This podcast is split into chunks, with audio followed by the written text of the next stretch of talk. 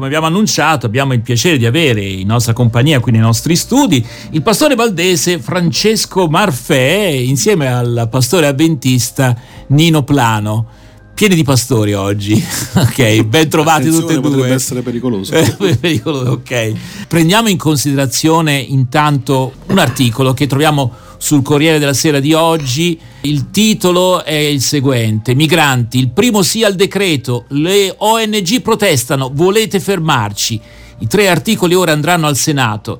E intanto naufragio con 73 morti al largo della Libia. Tre articoli per regolamentare le operazioni di soccorso in mare dei migranti. Il decreto ONG è stato approvato ieri alla Camera con 187 voti a favore, 139 contrari, 3 astenuti. E una lunga scia di polemiche, soprattutto da parte delle stesse ONG, e qui vengono indicate per esempio Amnesty International, Emergency, Medici Senza Frontiere. Il decreto provocherà più morti in mare. Il testo va ora al Senato. Intanto ieri c'è stato un altro naufragio al largo della Libia, un barcone con 80 persone, solo 7 i sopravvissuti, 11 i cadaveri ritrovati, 62 dispersi, presumibilmente morti per l'Organizzazione Internazionale per le Migrazioni. Per le chiese evangeliche questo è un tema, ma io direi per, per tutti, è un tema importante perché si tratta di capire come porsi di fronte a queste grandi spinte migratorie che avvengono in maniera assolutamente disordinata, tra virgolette, no? al di fuori di ogni regola. E Musumè ci dice Musumeci ha le deleghe di coordinamento delle norme che riguardano coste e mare. Nessuna violazione del diritto internazionale. Fare il taxi di carne umana è diverso dal soccorrere. Pastore Francesco Marfè, eh, le chiese evangeliche sono impegnate anche con corridoi umanitari per portare le persone in maniera assolutamente diversa nel nostro paese, però si tratta di piccoli numeri. Poi ci sono queste situazioni. Ecco, lei cosa le verrebbe da dire rispetto a quello che leggiamo? Ma intanto mi sembra azzardato affermare che questo decreto non sia contro il diritto internazionale, forse anche contro la nostra Costituzione. Ma l'idea di criminalizzare chi salva vite umane è raccapricciante. Poi sicuramente le modalità sono discutibili, possono essere discutibili. Naturalmente si cerca di dire, porre rimedio a situazioni che sono di per sé discutibili, le ONG cercano di, di, di risolvere situazioni che in realtà sono in atto e la soluzione non può essere lasciar morire le persone. Si, criminalizzare chi salva vite umane è assurdo. Poi stiamo parlando di Amnesty International, sì. Medici Senza Frontiere, cioè non stiamo parlando di strane entità, no, tutte da decifrare. Mi viene da dire che eh, pensare di, di, criminalizzare le ONG, insomma delle organizzazioni che cercano di salvare vite. Vengono chiamati tassisti, fare tassisti, il taxi, infatti il taxi queste parole umana. sono irricevibili, tra l'altro eh, abbiamo anche tantissima immigrazione che avviene attraverso per esempio gli aeroporti, in altra maniera, no? Ecco, La rotta balcanica. Esatto, no? eh, insomma si accusano sempre i soliti diciamo disperati che arrivano con i barconi che sono invece i più sfortunati. Esatto. E invece di aiutarli, ad accoglierli, cercare di trovare insomma, delle soluzioni eh, semplici per poterli eh, anche integrare nella nostra società, eh, come insomma, in, una, in, un paese come il nostro, in Europa come il nostro che invecchia, avere delle persone che arrivano, anzi potrebbero essere anche delle risorse umane importanti. Allora, però non è una sorpresa questo atteggiamento, eh, diciamo i partiti che compongono la maggioranza del governo italiano l'hanno detto apertamente anche nel, durante il periodo elettorale, insomma, che avrebbero lavorato così, ecco. E, e agli italiani va bene. Sì. È, è, drammatico, ma è così. Del resto, come dire, non manca la, al momento, non manca la chiarezza di questo governo. Mm. E tuttavia essere chiari non significa essere nel giusto. Certo. E le chiese stanno facendo abbastanza? Le chiese intendo a, a cominciare dalla Chiesa Cattolica, eh, intendo, su questi temi. Ma le chiese fanno quello che possono, sicuramente il progetto dei corridoi umanitari che la Tavola Valdese a suo tempo immaginò e costruì con, con la comunità di Sant'Egidio è una soluzione.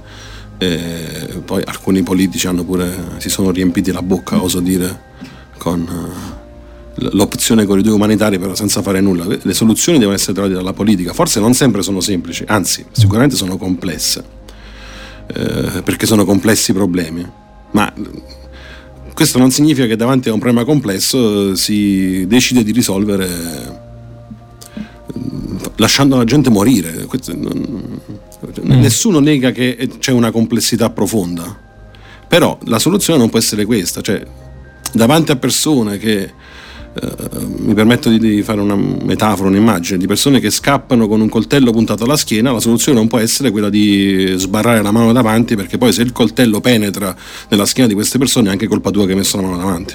Certo. Naturalmente poi uno dovrebbe entrare nel merito no, di questi provvedimenti a proposito dei cosiddetti taxi delle, delle ONG. Eh, c'è l'impressione che tutto sommato l'opinione pubblica non sia eh, facilmente colpita da, dal messaggio evangelico cristiano, insomma, no? Se, i cristiani sono tutti d'accordo, sostanzialmente, almeno per quel che riguarda i vertici, poi però eh, questo messaggio non passa alla base? Ma questo non lo so. Okay. Certo, eh, alla maggioranza delle persone sta bene così. Forse si è persa anche la, mm, la percezione di quello che accade. Adesso l'ultimo, appunto, 73 morti a largo della Libia, mi pare. E non fa più effetto, cioè come se non si riuscisse a, a, a focalizzare il fatto che sono 73 individui che sono morti, cioè co- come se i grandi numeri mm, non permettono di comprendere quello che accade. Cioè, magari se le persone fossero poste nella condizione di vedere 73 persone che muoiono davanti ai loro occhi, forse la penserebbero certo, diversamente. Certo.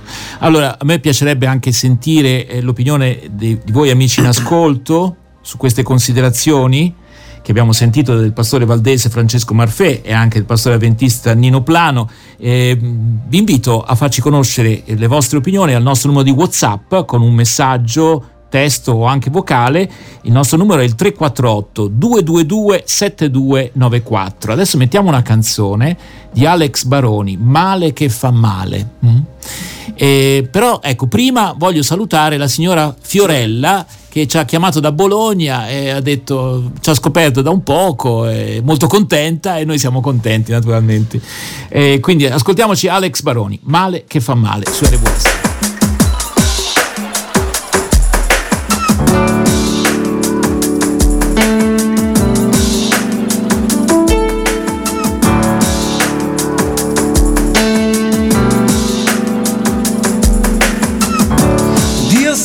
Sei con i dolori tuoi. Ascolterai una preghiera. I figli tuoi chiedono amore, sai. Ci sentirai così vicino a te. Vite a metà, cuore indeciso che direzione non ce l'ha. Gente che va senza pensarci su. Il bene e il male non lo sa dove. Quanti li puoi vedere anche tu sulla strada soli come sono.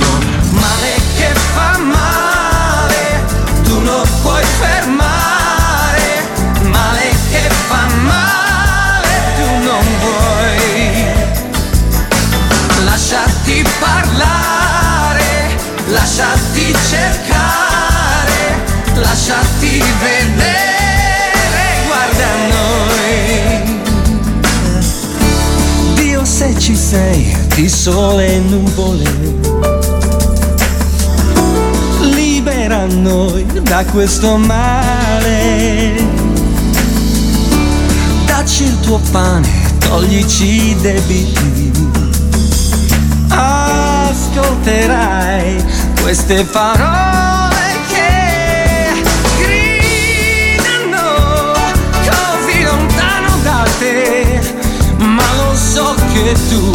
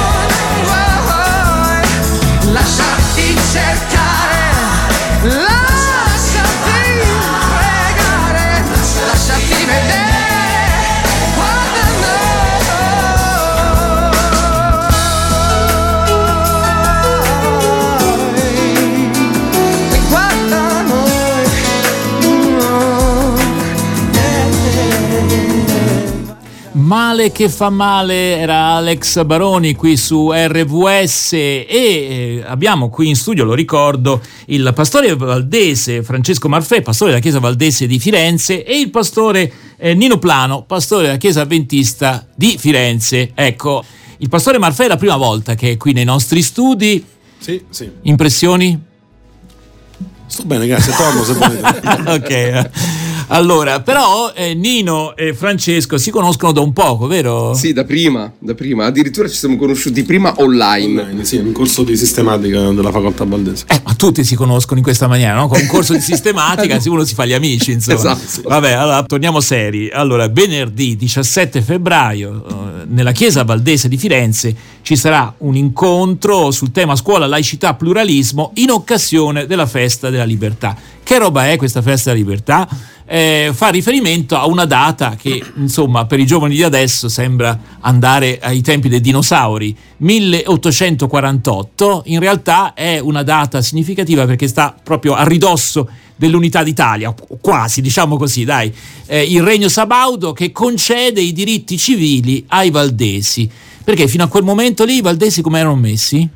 Eh, male. Ma erano messi male. sì, no, eh, eh, lettere patente a seguito di, eh, dello Statuto Albertino emanato poco prima che appunto il re decide di, di, di concedere i diritti civili ai valdesi e poi alcuni giorni dopo anche agli ebrei perché prima non avevano, non avevano diritti. Ma è vero che potevano stare i valdesi? E, e c'era un ghetto le... alpino, viene ecco, detto. Che cioè, vuol dire? Era una situazione particolare nel senso che era un ghetto non fatto da mura ma fatto da altitudine, cioè non potevano scendere a valle, non potevano scendere eh, sotto una certa soglia di altitudine, quindi finché stavano sulle montagne. Mm.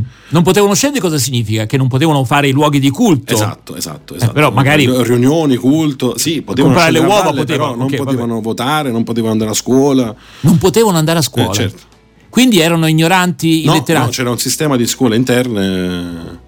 Eh, che funzionava magari meglio. Che, no, chi lo sa. so. Vabbè, ok. Allora, a un certo punto cambia tutto. Nel 1848... In realtà Um, o no? dal punto di vista diciamo, del, del, progetto albertino doveva cambiare poco mm. e sono i valdesi che sono stati gli è sfuggito di mano la un'interpretazione mm. larga oserei dire anche forse un po' truffaldina giustamente nel senso che al termine delle lettere patenti si dice chiaramente nulla cambia in merito al culto No? nello Statuto Albertino era detto chiaramente che la religione del regno era quella cattolica romana. E basta. E basta. Quindi si tratta dei diritti civili e non dei diritti religiosi. Però questi ant- i nostri antichi padri e fratelli e sorelle e madri hanno ben pensato di Uh, non capire bene quello che diceva lo statuto e, anche perché e interpretarlo come anche come cioè di lì a poco la costruzione del tempio di Torre Pellice perché quello più antico ai coppiere era in alto poi nel centro di Torre Pellice la, la costruzione dell'attuale tempio quindi sotto il ghetto alpino mm. e poi subito praticamente la costruzione del grande tempio valdese di Torino e poi quello di Genova vicino al porto e la commissione per l'evangelizzazione. Allora poi... qualcuno potrebbe dire, va bene, eh, felicitazioni per i valdesi, in realtà l'idea qual è? Che non è semplicemente un privilegio per pochi, ma da qui si allarga l'idea di una libertà, infatti gli ebrei sono quasi subito coinvolti, insomma. 19 mi sembra, ecco. pochi giorni dopo. E, e, e questo è il presupposto per quello che sarebbe stata la posizione dello Stato unitario italiano, eh, insomma, in rapporto alla religione, alle religioni. Poi abbiamo avuto la parentesi del fascismo, che è stato un grosso passo indietro da certi punti di vista. Eh, ci sono le, le, le, le, leggi contro i pentecostali? Sì, i pentecostali per sono esempio, la denominazione che ha vissuto peggio quel periodo. Eh, che era una minaccia alla psiche. Sì, sì, perché la, la glossolalia in particolare, in generale la, l'esperienza carismatica era considerata Questo è il periodo fascista. un'espressione di follia. Mm. Da... Ma anche dopo la guerra comunque venivano controllate le chiese evangeliche. Io so di alcuni eh, carabinieri che erano andati a controllare cosa facevano questi strani avventisti. No? A Gravina, dove era? Beh, io lo, lo, mi, mi, ricordo nella zona di... Eh beh, insomma, praticamente uno di questi poi è, è, diventato, è diventato, avventista, avventista, e poi ha avuto dei figli che sono stati pastori. La famiglia Cupertino. E anche la famiglia De Meo, eh? non so se lo sapevi. Vabbè. Allora, eh, torniamo però alla situazione, forse anche eh, dell'attualità. Uno potrebbe dire, vabbè, ma... Eh, Ma eh, con tutti i problemi che abbiamo, ne abbiamo segnalato uno poco fa, ma eh, vale ancora la pena eh, soffermarsi sul tema della libertà religiosa? Cioè non è un problema che sta alle nostre spalle? No, no. Ma innanzitutto, voglio dire, per noi, eh, vorrei dire da sempre, eh, fare memoria di cosa è accaduto nella nostra storia è anche l'occasione per ehm, impegnarsi affinché questi diritti siano riconosciuti per tutti. Cioè, è vissuta eh, dalla Chiesa Valdese la, la, ricorrenza del 17 febbraio, tra l'altro è anche la ricorrenza della morte di Giordano Bruno. Eccoci. Ehm, Quindi viene vissuta come l'impegno che sentiamo di dovere come, dire, come, come, risposta grata ma anche come debito di riconoscenza nei confronti di, del buon Dio di uh, attivarci perché questi diritti siano per tutti e tutte per tutti compreso gli islamici? Eh beh certo certo. So che a Firenze hanno delle difficoltà. Hanno avere... avuto delle difficoltà enormi che ancora non sono del tutto risolte. Sì. Per il luogo di culto, sì, eh? sì sono stati eh, cacciati. Cioè, il proprietario ha del diritto di. Dire, certo. di, di però rimane immobile, però questo punto interrogativo su quale sarà l'alternativa. Sì, non è, non è, stato posto come un problema della comunità cittadina. Stiamo mm. parlando poi di una comunità molto significativa. Eh Ecco, eh, va, va, poi pochi. segnalato, l'abbiamo fatto spesso da questi microfoni, che non esiste una vera e propria legge complessiva sulla libertà religiosa. Sì, non c'è eh, una legge quadro. Ecco, poi uno dice, vabbè, ma ci sono le intese, c'è il concordato, però chi non accede a quelle modalità per mille motivi eh, si trova un po' in difficoltà. Sì. Sì, sarebbe il caso, noi lo diciamo da moltissimo tempo, avere una legge quadro, le intese va bene, noi viviamo grazie, con una certa tranquillità grazie alla legge d'intesa, la, eh, la prima, quella della Chiesa Valdese, eh, che poi ha fatto da prepista anche da certo. esempio per le altre. Ma, uh, Ma non, tutti, non, tutti, ci riescono, non, non tutti, tutti riescono, vogliono. Alcune, magari. Esatto, mi hai tolto le parole di bocca. Non tutti le vogliono. E quindi? E, e, comunque, e poi, a parte volerlo è una scelta ed è un diritto ed è anche questo da rispettare, ma alcune organizzazioni religiose, per come sono strutturate, hanno proprio difficoltà mm. a, um, ad avere una legge d'intesa. Sì. Perché è immaginata su un modello ecclesiale cristiano con un riferimento preciso. Eh, centralizzato. Centralizzato, esatto. E quindi non è, per esempio per l'Islam non è semplicissimo. Sì, siccome i cristiani invece sono molto uniti fra di loro, no? E quindi, vabbè, lasciamo perdere, questo aprirebbe un dibattito. un grande All- dibattito. Sì. Allora, io ringrazio davvero il pastore valdese Francesco Marfè per essere stato in nostra compagnia. Magari ci torni a trovare. Molto volentieri. Ok. E grazie anche a Nino Plano per essere stato qui con noi.